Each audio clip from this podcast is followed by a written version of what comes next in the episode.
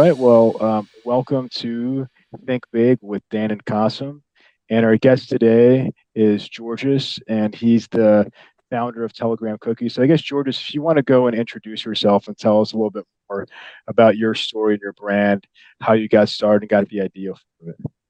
Yeah, absolutely. Um, so uh, I'm George. I'm originally French and kind of moved to the US many, many years ago now and studied my career in software engineering and moved to product management. And now I'm a baker, I guess. Uh, uh, about six months ago, a little more than six months ago, I studied Telegram cookies and we do personalized cookies. So essentially, we um, write, we stamp custom messages on your cookies. So user customers have been um, sending those typically as gifts so to say you know happy birthday get well or some like funny inside jokes so we bake the order we stamp the message and we ship it in a eco-friendly packaging so that's uh, in a nutshell that's what the business does as i said it's only been uh, a little more than six months so it's fairly new business but we just joined a commercial kitchen a few weeks ago so we're trying to like um, scale up a little bit right now that's awesome. So, what gave you this idea? Like, there this inspiration to start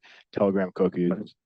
Yeah, I was trying to find a, a good gift for people a little hard to um, shop for, like people that might not be the closest to you, like neighbors or coworkers, or maybe some like slightly remote friends. Um, people you might not know what they're into, so you kind of go have to get them something that is as universally appealing as you can get. So like a cookie, you know, a lot of people are gonna like a cookie, so it's not gonna go to waste.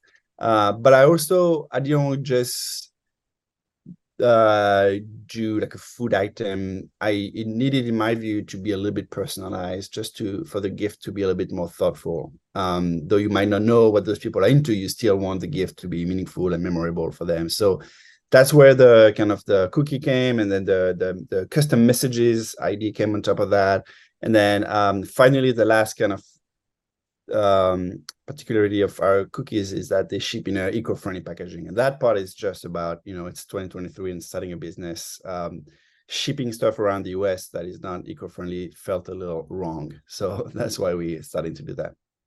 That's cool. So i guess as of right now what does a typical day look like for you it's it's so many different small tasks. It goes uh i'm i'm more or less a one-man show um and so it's it, everything from like uh, health permit is a big one you know working with the city of boston to get the health permit to be able to produce the production itself you know in, like like tweaking the recipe um figuring out the best way to stamp the messages and then all those like um like insurance and uh food distributors and like so essentially all that to say i have a every day i have a list of like i don't know 15 20 like seemingly random tasks that i have to do.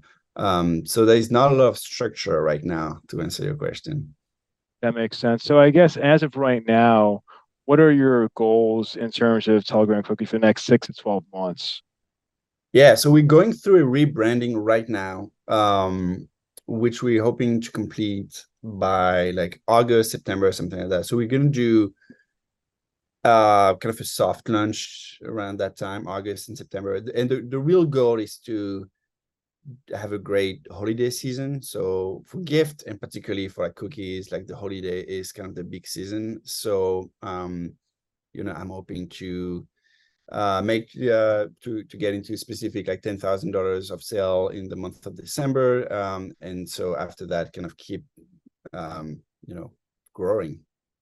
Awesome. So as of right now, how are you finding your customers? Are you running ads, just as more like organic reach at this time?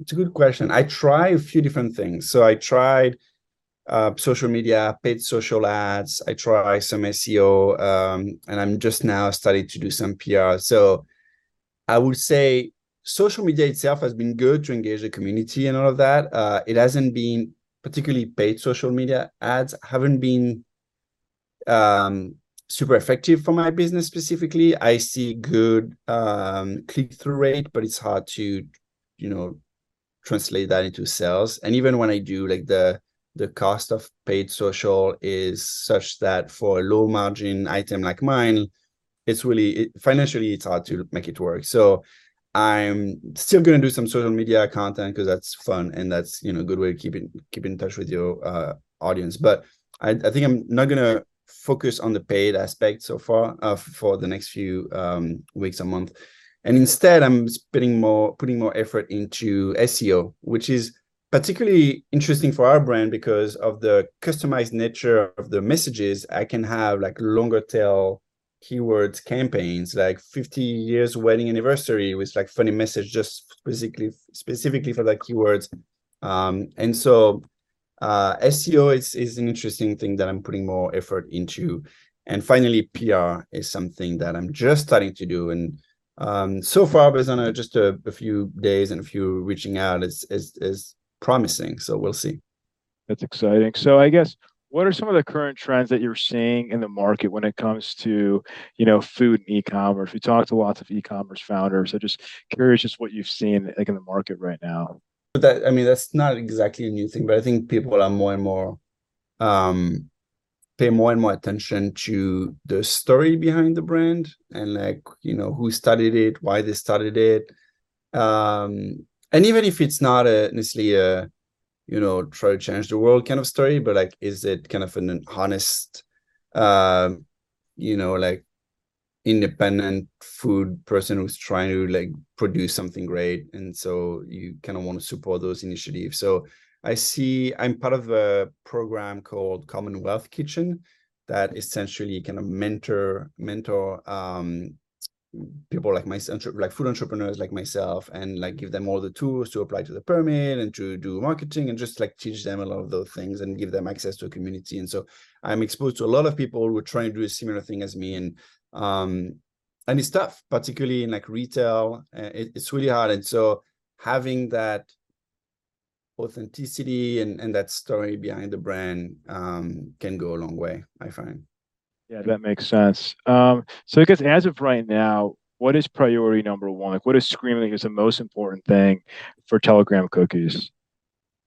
Yeah, the, the practical priority right now is uh, because I moved facility, I'm applying to new health permits. So right now I'm very focused on, you know, getting the new kind of production uh, up and running. So being able to produce from that new facility is my number one goal. So, but that's very much like tactical at this point. Um, Otherwise, at a higher level, the goal is and and almost always is uh, customer acquisition. Like how do you acquire customer, and that translates to how do you do digital marketing. Um, and so that's in my case definitely more than fifty percent of my time is spent on thinking of customer acquisition, digital marketing, all that. Um, so it's almost in a way having a great product that is that does taste delicious and it's and is and is really um, exciting and fun is almost like table stake then once you have that and you need that but once you have that it's so much more work to put into spreading the word and getting people to understand it and to try it and to come back. So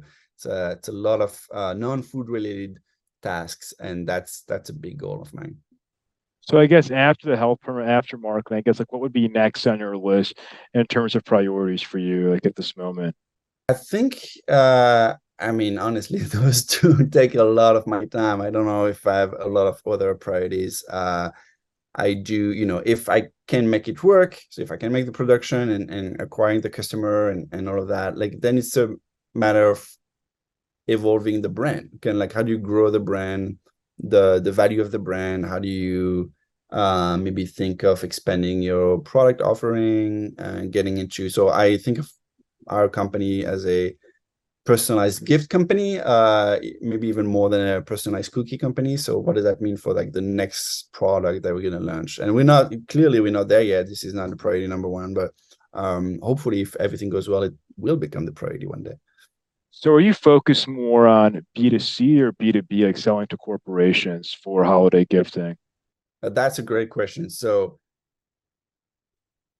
like from the outside we do a lot of like b2c so it's a very uh you know we produce a lot of content we reach out to folks uh to like customers and um so it it, it and, and we market the company as you know a way to have a custom message written on a cookie as a gift so it's, it's a really um, b2c messaging but a lot of the business, as you can probably imagine, actually come from um, a B2C kind of relation, a B2B, sorry, uh, relationship. So it's a lot of um, companies who throw events and want kind of a nice little like party favors or um, or corporate gifts and you know end of year gifts or um, yeah, and then we also have like uh, baby shower and stuff like that. Though that turns a little bit more into the B2C again. But um, yeah, your intuition is right. Like there is a good amount of B2B as well.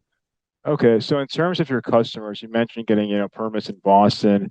Is it mostly folks in the Boston area right now, or is it all across the U.S.? Like, where most of your customers located? It's all over the U.S. Um, I'm not. Uh, I'm based in in near Boston, but uh, I'm shipping all over the U.S. from with people We've shipped to Maine, all the way to Hawaii, uh, Alaska, uh, which, by the way, gave me an, an, another level of appreciation for the USPS uh, service. It's really, it's insanely impressive uh, that I can ship something to Alaska in like two days, two or three days, like, and it's kind of almost like guarantee like that. That blows my mind. But um, so all over the US um, is the answer.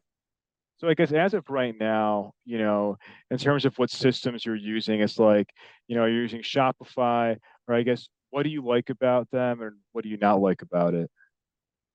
I am so I am using Shopify, you're right. Um, I enjoy it a lot. Uh, I find it, you know, I, I started by trying a few different tools. Um, and the goal was not just to try them for the sake of trying them, but like I was trying to figure out the easiest possible way to start selling something online. And so I will not say that Shopify is the easiest way to get started. Um, so I tried um, Gumroad and um, uh, was it Square also at a Square site? I forgot. Uh, it was it Weebly before? I forgot the name, but uh, yeah, yeah. Uh, and a few other uh, Webflow. I try to use Webflow to sell as well. Um, and they some of them are easier to get started but definitely like when you've proven a little bit of your model and you want to do something like quote unquote serious um shopify is is awesome for that uh it's i have a software engineering background and so it's it i've i was able to kind of wrap my head around most of it uh and that was not too difficult. It, it might not be the case for everybody i, I don't know but uh in my case it's been really um you know really good to get going. Like i am able now to like tweak things very quickly. It's kind of funny how like every time i will run into a challenge and think oh i wish i could do that and there's usually a way that shopify like you know either shopify internally or maybe apps or themes or people have been thinking there's a lot of people in the ecosystem so there's usually a solution for what you're trying to do and so um for something at scale this is definitely um, something i'm happy with right now so you mentioned that you have a software engineering background. So, so did you build the um, website all by yourself, or did you have outside help? I uh, I started off with a theme. Um, so I went and looked at the different options for Shopify themes. Uh, I got one. Um, I got a paid th- theme to start with. It was not too expensive, but it was paid. Uh, and then I've been kind of tweaking it since then. So you have the ability to edit the code, and so I've been you know every time i've wanted something that is not uh, an option or something um, that i can customize i just go in the code and just kind of change it i'm i'm should mention i'm the type of engineer who is very aware of the cost of each line so if there is a way for me to not go in the code i try not to i'm not kind of trigger happy in going and changing a lot of the code even though i know how to do it um, so um, i'm trying to keep it as limited as possible, but I have customized it. That makes sense. So so that that's the point where you utilize your software engineering in your in your in your business. yeah, exactly, exactly. Well, and so after software engineering, I moved to product uh, management for a few years and was head of product at a few startups, and that too is super helpful to have done product and project management when you run a company. Because as I was saying before, like the the food aspect of it ended up being like th- there's such a huge amount of work to be done that is just beyond just the food and it's a lot about project management and um, so i've been able to use those skills hopefully uh, as well i think there is something uh, common in software engineers software engineers loves baking probably because I'm also a software engineer. Uh, my degree is software engineering, and I have 15 years of mm, uh, development experience. Uh, so uh, I started uh, a side business of uh, fast food. I started baking. Yeah. Uh, but I, I wasn't able to pursue it too, uh, too much, but uh, because I had to focus on my business. I, one time, at one time, we have to focus completely focus on one business. So Yeah. I cho- I chose this software development. So I'm in software development, but uh, yeah, I I also have craze of baking. so It might be because it might be because software engineers are kind of attracted to something more physical or tangible. You know, we we, we deal with concept and and theory for so much time, so such a big part of the day that it's nice to like get your hands dirty in the dough and know, do something physical a little bit. So that might be why. But I do agree with your point about like at- at some point you do have to focus. It's really hard. I try to like kind of you know do a little bit of both in tandem and not jump until you like fully until you fully validate the idea. And there's a lot of you know literature about what you should do and should not do. I would say in my case, there's definitely a point where like I had to um jump and like take it very seriously and otherwise it it felt hard to make progress Yeah, things progress, obviously, things progress and get successful uh, if you are serious about it and you you put your 100%, then obviously uh, you can you can see the success for sure. yeah yeah exactly That's a secret sauce, by the way. focus, focus and yeah yeah true. you never know focus is interesting because you never know you're like everybody think they're focused right? You never know how unfocused you are. Um it's similarly like everybody think they're a good driver right? Like everybody think Yeah. they're average they're above average driver and it cannot be right? So you most likely even though we think we're focused we probably are not. And on and until you get to a point where like you force yourself to be way more focused you look back and feel like oh was really distracted and unfocused. And so I can only imagine what's going to be like in the future. And I'm going to look back at me now and be like, oh, wow, you were still very unfocused. And anyway, I agree with you. It's, it's probably one of the key. I guess in terms of also like next steps, are you bootstrapped? Or Are you thinking about raising money? Like, what are like in terms of like you know like the next few years for Telegram cookies? Yeah, I'm bootstrapped now um, completely. I've tried to keep it to, to keep a very um, low budget. So uh, it actually took me a while for for the first few months. I really tried to do everything and not spend any money, like the website photography, the the baking itself. Like I did not get any um, um, kind of help uh, both financially and in terms of contractors or things like that. I would say in the similar vein of like at some point you got to jump and, and take it very seriously. I did had a little bit of switch in my head uh, a little while ago, and it's like, okay, I, I do need to spend a little bit of money if I want to take it to the next level. And so I have been now spending a little bit of my own money um, into it, and um, so far I think that kind of that kind of switch has been very good for the business, but um, time will tell. Are you cash flow positive now, or are you still burning? No, I'm still um still burning the the profit. You know the the cookies themselves are uh, like unit economic point of view. Like they make money every time I sell one, but I still have operating expenses that are obviously above what I'm currently making in profit. So uh I'm not there yet, but uh um hopefully soon. That's awesome. But but yeah, I mean, kind of like what we were talking about earlier. I mean, in B two B versus B two C. I mean, do you view, like see that your margins are higher when you sell to you know in terms of B two B compared to B two C? Um, the margin are not higher um, for B2B. If anything, they might be a little lower, um, but it brings more scale typically, which also in my business, because um, well, that's a separate thing, but because I allow people to write custom messages. So for that part, when it's purely custom and and when people can pick the messages, I do the price is higher, and so I do make a higher margin based on that because it costs me more um, in terms of labor, obviously.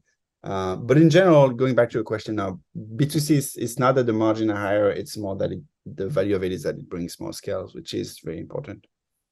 Awesome, awesome. Well, um, I don't have any more questions, but I just want to say thank you so much for your time today. It was a, it was a great conversation. I really enjoyed it. Um, and yeah, it was great learning about Telegram cookies, and we're excited to share this with our viewers. So So thank you very much for having me and for uh like letting me tell the story a little bit. As I said, we're pretty early, so any opportunity we get to share the the words, we we're happy to do so. yeah, it's exciting. It's very exciting, like uh, uh, on what you're doing, and I wish you the uh, best of luck. And we're rooting for you. And hopefully, in a couple of years, you know, it's going to be a huge company. So yeah, it's very exciting. Thank you very much. Appreciate that. Thank you. Thank you. Thanks again. Thanks, man. Bye bye. Bye.